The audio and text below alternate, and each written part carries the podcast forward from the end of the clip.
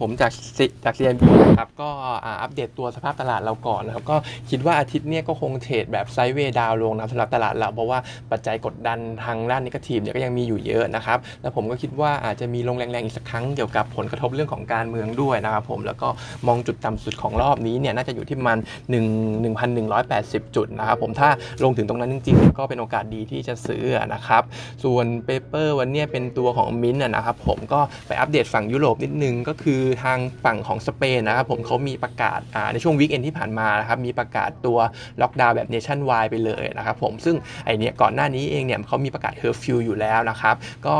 ในระยะแรกเนี่ยคิดว่าจะทำประมาณ 15 วันนะครับผมแต่ว่าตอนนี้เองเขาเหมือนว่ามีความเป็นไปได้ที่ต่อจะต่อเรื่องของเคอร์ฟิวเนี่ยไปถึง 6 เดือนเลยนะครับผมเพราะฉะนั้นเองเนี่ยมันก็จะมีอ่า negative impact มาทางฝั่งของ NH Hotel ของทางมินเขานะครับส่วนในอิตาลีเองเนี่ยก็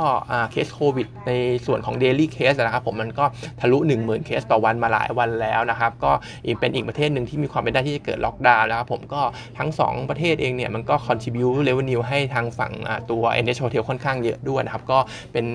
sentiment ที่ไม่ค่อยดีเท่าไหร่นะครับส่วน preview ของ NH Hotel เองใน quarter 3นะครับเราทำอยู่ loss อยู่ประมาณ 83 ล้านยูโรนะครับผมซึ่ง full year ของ 2020 เนี่ยเราทำ loss อยู่ประมาณ 323 ล้านยูโรนะครับอันเนี้ยถ้าเราไปเปรียบเทียบกับ Bloomberg Consensus เนี่ยอันนั้นเขาทำไว้แค่ประมาณ 200 เป็น loss 255 ล้านยูโร อันนี้เราคิดว่าทาง Bloomberg Consensus เนี่ยต้องมีดาวไซด์เพิ่มขึ้นนะครับผมเพราะว่าในช่วงของ 9 9 เดือนแรกของปีเองเนี่ยไอตัว net loss จากทาง NH Hotel เนี่ยมันก็อยู่ที่ประมาณ 285 ล้านยูโรแล้วนะครับผมเพราะฉะนั้นเองเราก็คิดว่าดาวไซด์สำหรับ forecast Bloomberg ยังมีอยู่นะครับส่วนทางฝั่งมินเองเนี่ย 3Q preview นะครับผมเราทำเป็น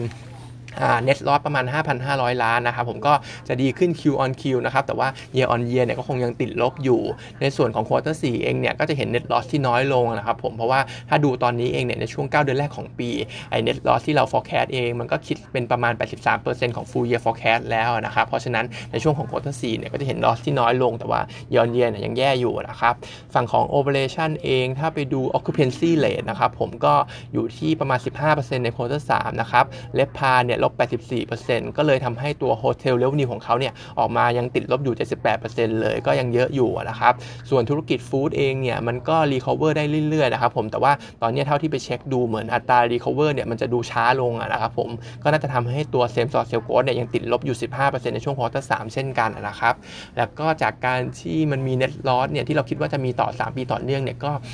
มีคอนเซิร์นเรื่อง liquidity เข้ามาเหมือนกันนะครับผมแต่ว่ามองแล้วเนี่ย liquidity นะครับ cash on hand เนี่ยน่าจะเพียงพอสำหรับปีนี้สำหรับตัวมินนะครับผมก็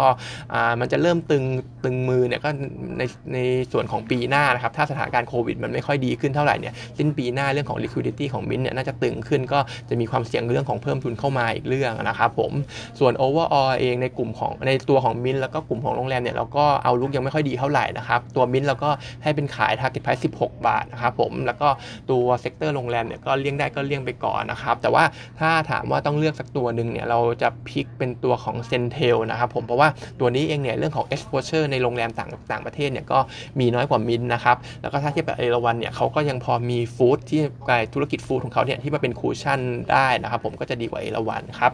ส่วนแบงก์เองนะครับผมธนาคารมี recap นิดนึงในช่วงของ quarter 3หลังจากงบออกมาก็จะมี key ที่เรามองว่าเป็นไฮไลท์เหมือนเหมือนกันทั้งทั้ง sector นะครับผมก็คือ 1 เลยเนี่ยเรื่องของ liquidity ในระบบเนี่ยค่อนข้างสูงนะครับเพราะว่าเงินฝากเนี่ยมันสูงขึ้นนะครับสองเองเรื่องของการ control cost ที่หลายๆแบงค์เนี่ยทำได้ค่อนข้างดีในช่วง quarter 3ที่ผ่านมานะครับผมแล้วก็สุดท้ายเองก็เป็นเรื่องของตัวcredit cost นะครับผมที่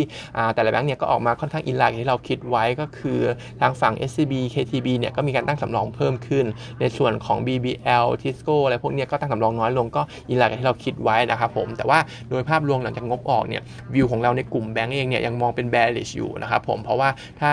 ในส่วนของ outlook quarter 4เองเนี่ยเราดูแล้วเรื่องของ NPL เนี่ยก็น่าจะค่อยๆ ปรับตัวเพิ่มขึ้นหลังจากหมดมาตรการพักชำระหนี้ไปนะครับผมแล้วก็บวกกับเรื่องของการตั้งตัว provision ก็น่าจะทยอยสูงขึ้นด้วยนะครับแล้วก็เรื่องของ e a r n i n g เองเนี่ยตั้งแต่ quarter 4ไปจนถึงปีหน้าเองเนี่ยเราก็คิดว่ามันจะมี downside มากกว่า upside นะครับผมเพราะว่า catalyst สำคัญที่จะมีในช่วงของ mid term long term เนี่ยเรายังมองไม่เห็นเลยนะครับผมจะมีอาจจะมี short term บ้างจากเรื่องของการให้จ่ายปันผลจากธนาคารแห่งประเทศไทยนะครับที่จะทำให้กลุ่มนี้บวกไปได้นะครับแต่ว่าโดยรวมเองเนี่ยเรตติ้งก็ให้เป็น neutral นะครับผมแล้วก็ top pick เองเนี่ยเราเลือกเป็น Tisco นะครับแล้วก็แบงก์ใหญ่เนี่ย top pick จะเป็นตัวของ BBL นะครับแล้วก็สุดท้ายปตทนะครับผมอาทิตย์ที่แล้วข่าวก๊าซระเบิดไปก็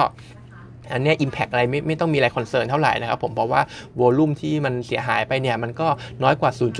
0.01%ของ total volume gas ของเขานะครับ เรื่องของ financial impact เองก็คิดว่าจะมี insurance เข้ามานิดหน่อยนะครับผมไม่ significant อะไร แล้วก็สุดท้ายเองเนี่ยการซ่อมแซมก็คิดว่าน่าจะกลับมา operate ได้เป็นปกติภายใน 1 อาทิตย์นะครับ เพราะฉะนั้นสรุปเลยก็คือไม่น่ามีอะไรคอนเซิร์นสำหรับเรื่องข่าวตรงแก๊สระเบิดตรงนี้นะครับ วันนี้ก็มีเท่านี้ครับ